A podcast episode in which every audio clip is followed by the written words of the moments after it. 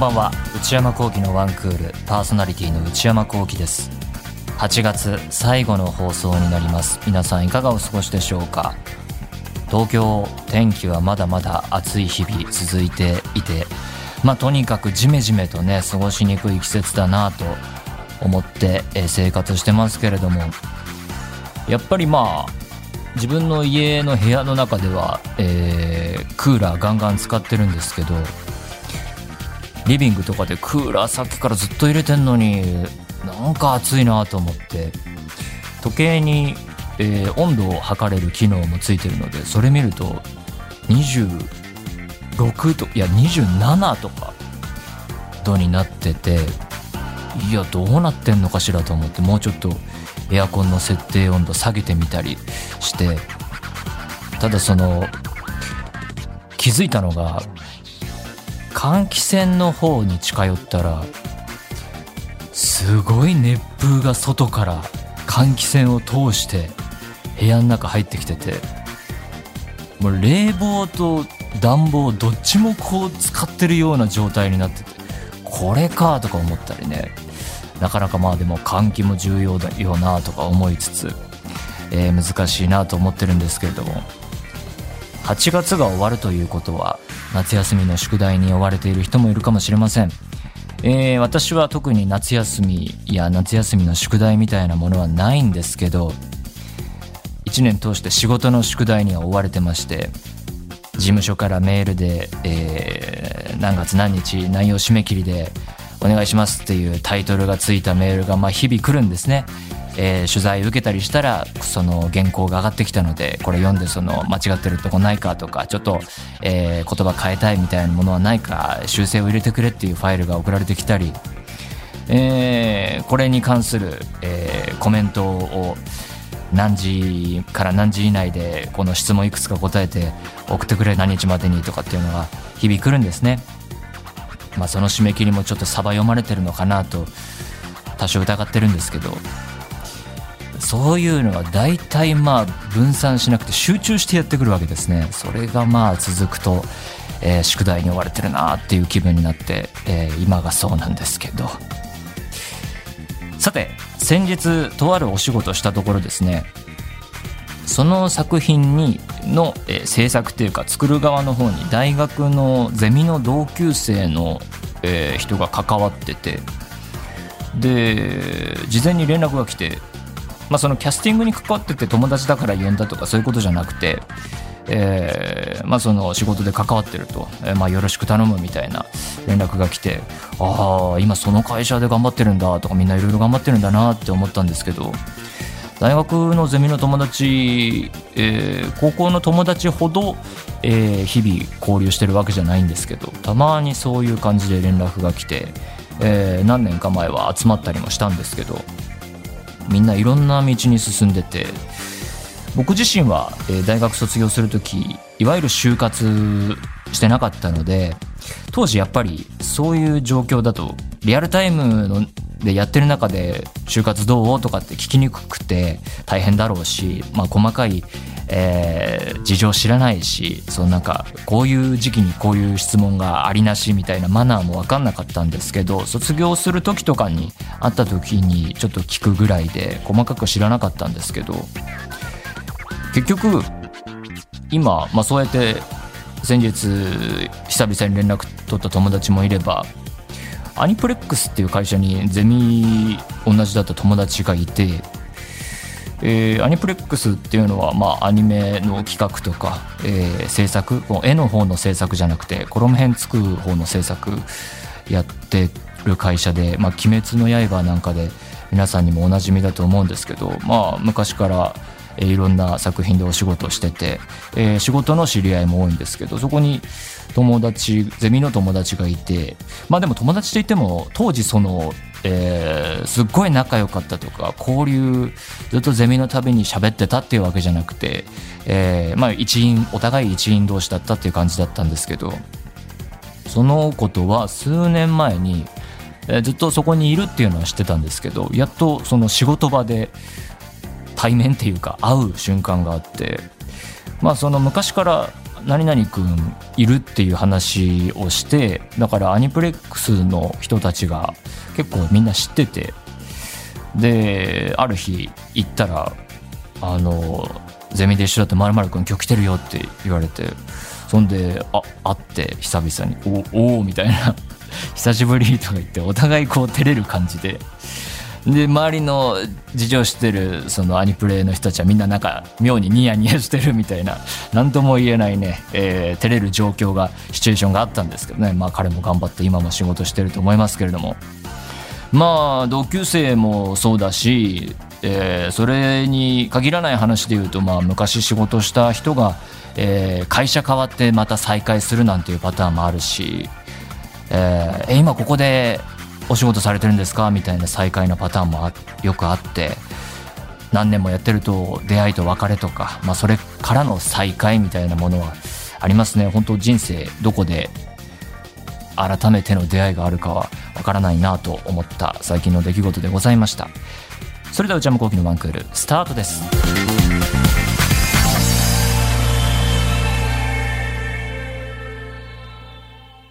内山昂輝のワンクール。続いてはこちらのコーナー。ムビログ。このコーナーでは私内山幸輝が最近見た映画についてただひたすら感想を語らせていただきます。今回取り上げる作品はこちら。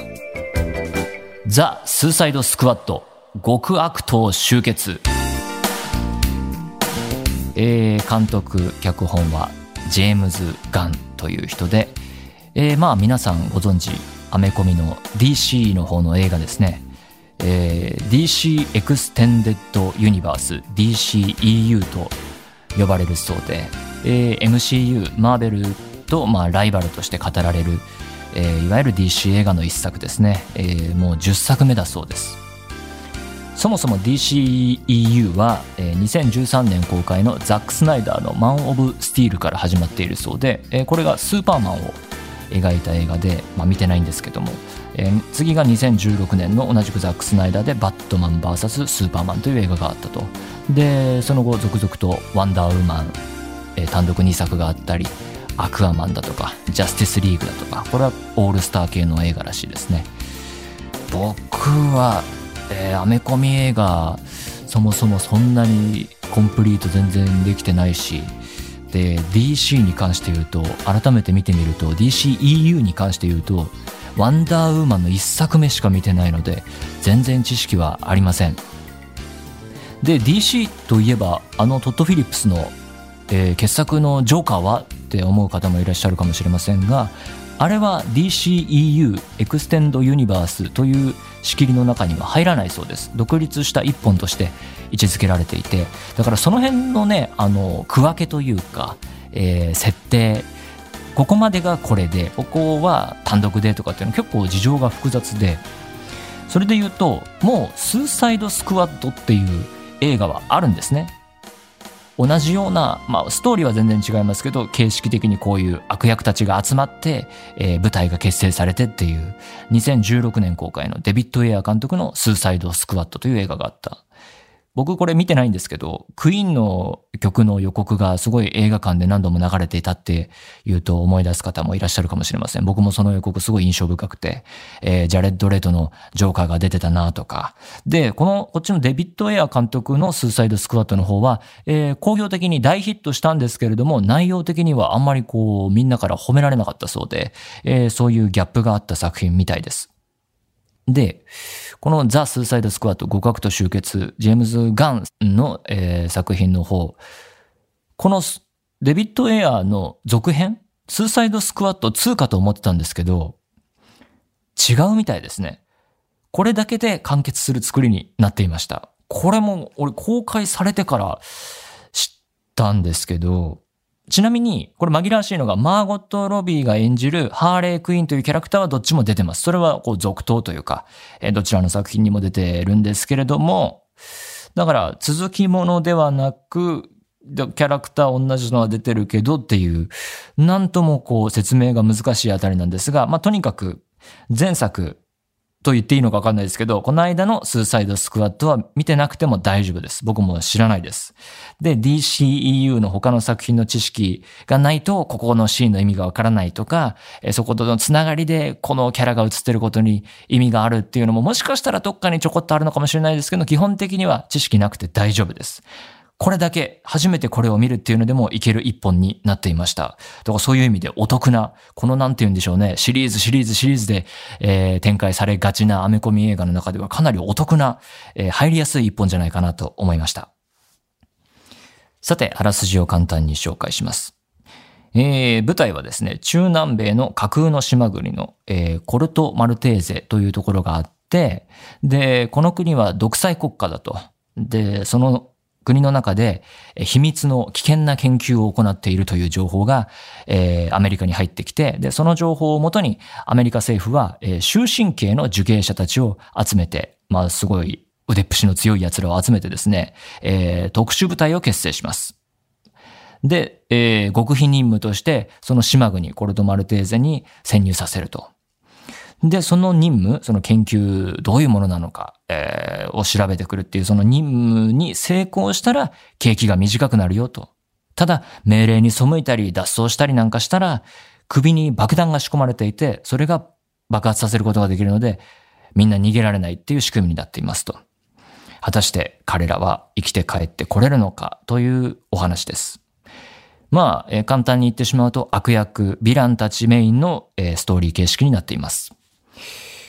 えー、僕自身はですね、まあさっきも言ったように特別な DC ファンでもないし、えー、アメコミファンというわけでもないんですけれども、なんとなく、えー、IMAX に見に行きまして、まあ景気のいい、えー、エンタメの対策見たいなって思ったんでしょうかね、えー、言ったんですけれども、これがまあ予想以上にっていうと失礼なのかもしれないですけど、びっくりするくらい素晴らしくて、最初ゲラゲラ笑って見てたんですけど、もう後半では知らない間に涙を流すような、傑作だと思いました。もうほんとサムズアップという感じで、えー、素晴らしい映画だと思ったので、今回もビログで語りたいと思いました。まず、ポイント一つ目は何と言ってもジェームズ・ガン、監督ジェームズ・ガンという人物について。この人は1966年生まれのアメリカ人で、えー、ガーディアンズ・オブ・ギャラクシー、これ MCU の方の映画ですね。えー、2014年、2017年に公開された2作品の監督として、まず有名だと思います。こちらをシリーズとして大ヒットさせて、成功させた監督。で、まあ2作品成功したということで、3作目も、えー、作られる予定だったんですけど、で、なおかつ、ジェームズ・ガンが続投する予定だったんだが、2018年に、彼自身の過去のツイートが、えー、掘り起こされて騒ぎになったと。なんで騒ぎになったかっていうと、そのツイートがもう何年も、そこ2018年時点からもう10年近く前の、えー、ものが大半だったそうらしいんですけど、まあ、内容がひどかったと。え、それで詳しくは、まあ、お調べいただきたいんですけれども、まあ、キャンセルカルチャー的にですね、え、それがまあ、炎上騒ぎになって、え、その騒動を受けて、ディズニーが、え、彼を監督から降ろしたらしいんですね。で、そういうニュースが出て、まあ、世界中で騒ぎになって、で、それを受けて、ガーディアンズ・オブ・ギャラクシーに出ていたキャスト陣たちが、まあ、監督を支持するっていう声明を出したんですね、みんなで。で、要は、まあ確かにその過去のツイートの内容は、えー、ひどいものだったと。良くないことだったと。しかし、えー、私たちの感覚としては彼らとの仕事は最高だったと。で、まあ人間性も素晴らしく、えー、今回のことについては大変反省していると。で、まあ、もう一度彼とどうしても仕事したいんだっていうような声明を出して、で、えー、次の年の2019年に、えー、ガーディアンズ・オブ・ギャラクシーの監督として続投することが発表されたっていう流れがありました。でですね、こっからの話が重要なんですけど、この2018年から2019年にかけてのガーディアンズ・オブ・ギャラクシーの監督、えー、解雇からまた復活騒動のまでに何があったかというと、DC とワーナーがオファーをかけていたと。MCU ダメならうちに来て映画を撮ってくれっていうことになってたらしいんですね。それが今回のスーサイドスクワットの映画につながったと。まあ、だからとにかくジェームズ・ガンっていう人はどれだけ引っ張りだこなんだと。アメリカのエンターテインメント対策映画 MCU と DC で取り合いになる監督だということなんですね。ただ彼はもともとトロマエンターテインメントという会社で働いていた人で、こちらは低予算系の、えー、映画会社で、僕はこのいわゆるトロマン映画っていうのは一本も見たことないんですけど、えー、B 級映画と呼ばれるような、いやまあ B 級で済まないような、かなり特殊なタイプの映画を作る会社らしくて、でまあコアなファンが世界中にいるらしいんですが、日本にも根強いファンがいますよね。で、えー、そこで映画を作っていて、で、そこから、えー、その後いくつかハリウッドで脚本とかやって監督もやり、で、ヒーロー映画すでに撮っているんです。で、これ僕が好きな映画なんですけど、スーパーっていう、えー、2010年に公開された、えー、作品の監督をやっていて、これ公開当時もおじさん版、えー、キックアスとして有名だったんですが、まあ、主人公がいて、で、その主人公の奥さんが街の悪い奴に奪われてしまったと。で、それを受けて主人公が、まあ、お手製のコスチュームを作って、まあ、ビジランテ型のヒーローになってですね、えー、その自分の住んでいる街の悪い奴らを片っ端からぶっ飛ばしていくっていう映画なんですけど、えー、その後、名前が変わったエリオット・ペイジだとか、ケビン・ベーコンだとかが出演している映画で、これがまあ素晴らしい最高の映画で、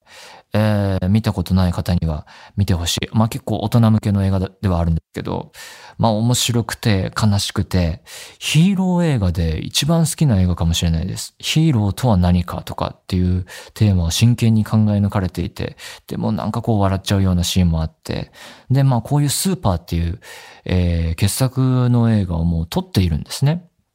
で、あのスーパーの監督がマーベルのアメコミの対策映画に選ばれたよっていうんで、こう、ガーディアンズ・オブ・ギャラクシーの監督が決まった時、ニュースになったほどで、で、僕はスーパーをすごい面白かったんで、ガーディアンズ・オブ・ギャラクシーの一作目が公開された時に、映画館に見に行ったんですけど、まあ確かに面白かった。そして、えー、ジェームズ・ガーンの作家性は確実に保たれている一作だったんですけど、どこかこう、物足りなさっていうほどでもないけれども、なんかこう、刺激が足りないなっていう感じがあって、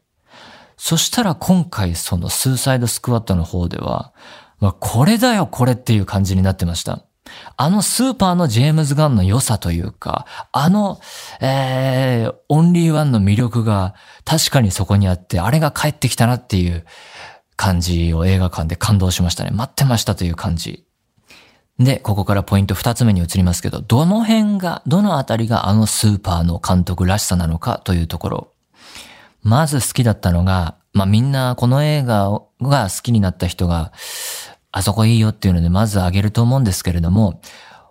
映画が始まってオープニングからどんどんこう作戦行動がすぐに始まってタイトル出るまでのあたり、ここがとにかくいいですね。えー、スクワット、部隊が結成されて、まあほぼ、えー、死んでしまうような危ない作戦だけれども、えー、行かないとダメだよっていうんでこう命令されて、えー、部隊結成からの上陸、そしてすぐ戦闘に入る、この凄まじい怒涛の流れ、テンポの良さ素晴らしいですし、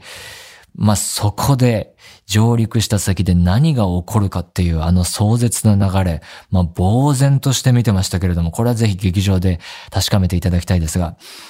まあ、なんでしょうね。まあ、らしさ全開の、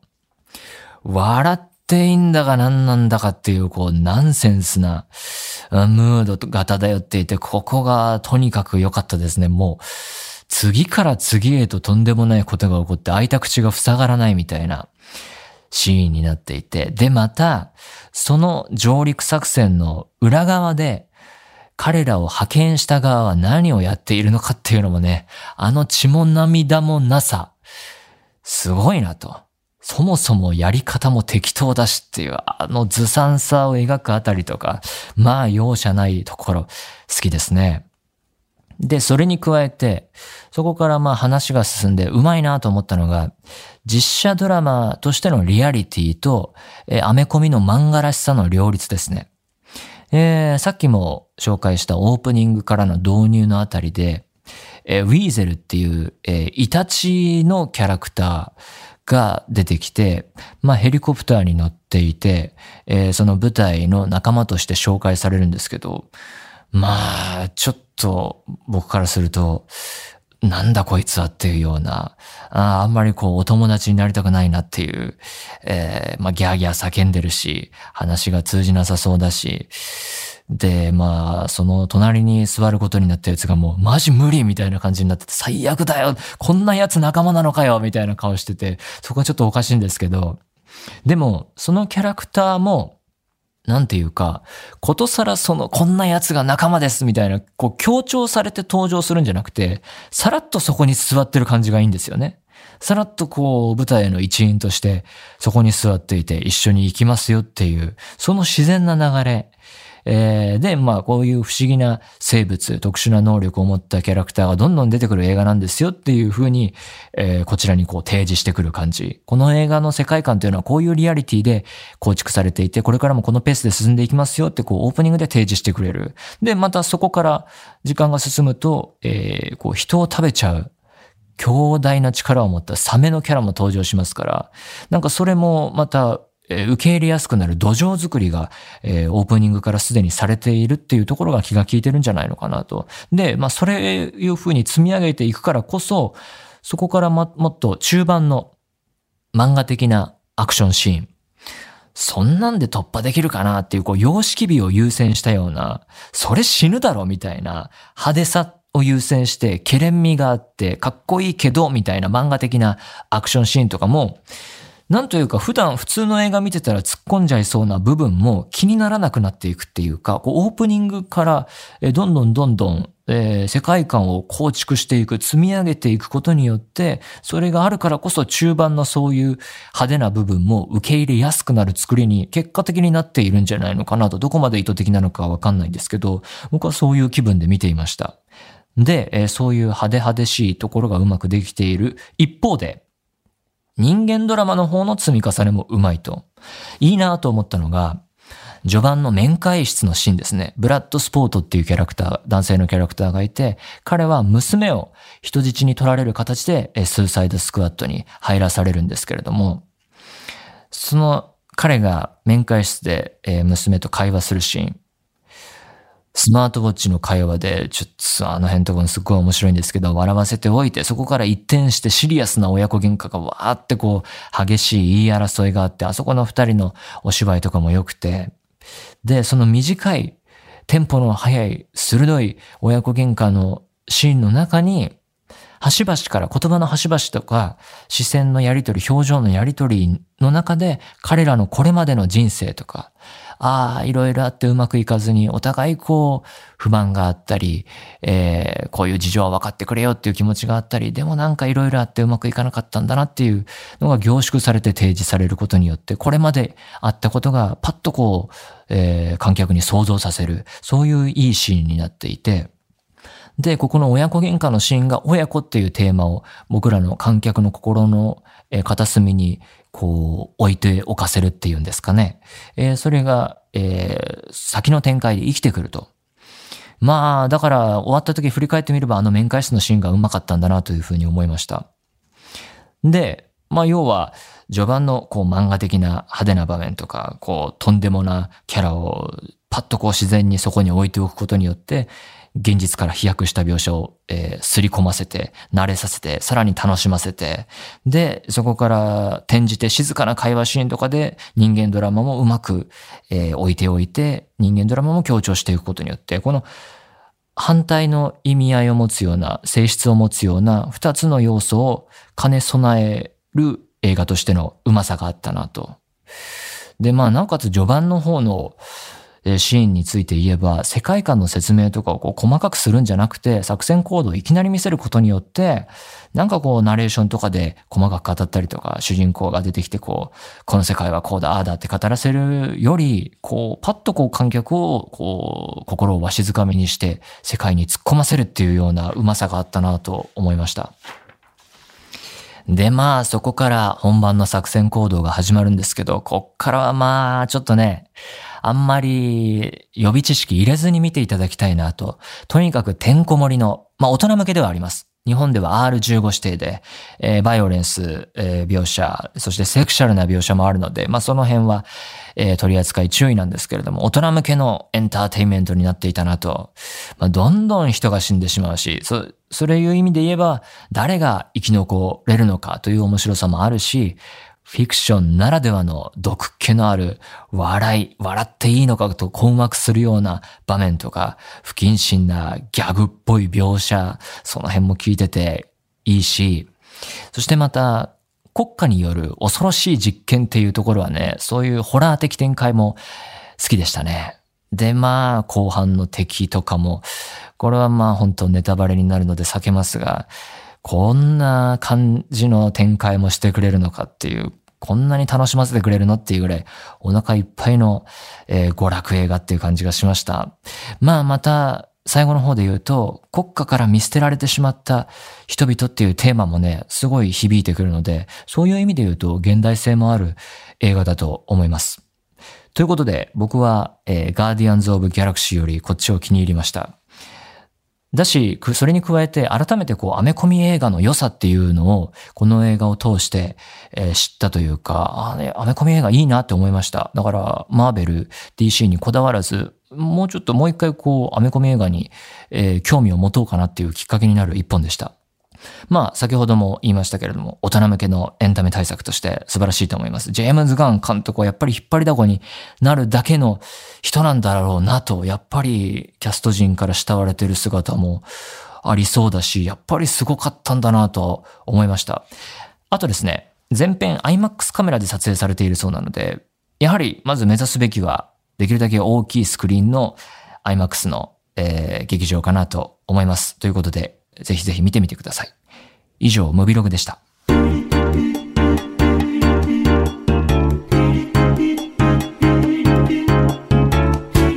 内山幸喜のワンクール。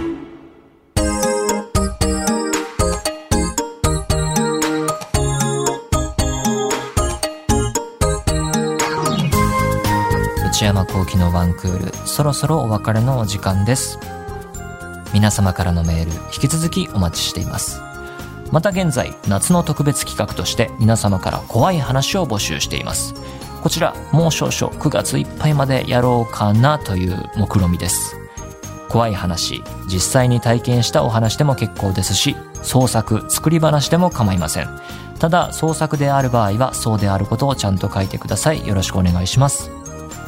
そして、内山幸喜オフィシャルノート、内山幸喜の踊り場、毎週木曜の夜に更新しています。えー、最近は夏の美味しいもの、夏の旬の食べ物などについて、え、それにまつわるエッセイを書いていたんですけれども、えー、もう少しで、え、それを終えてまた別の話題に移ろうかなという予定です。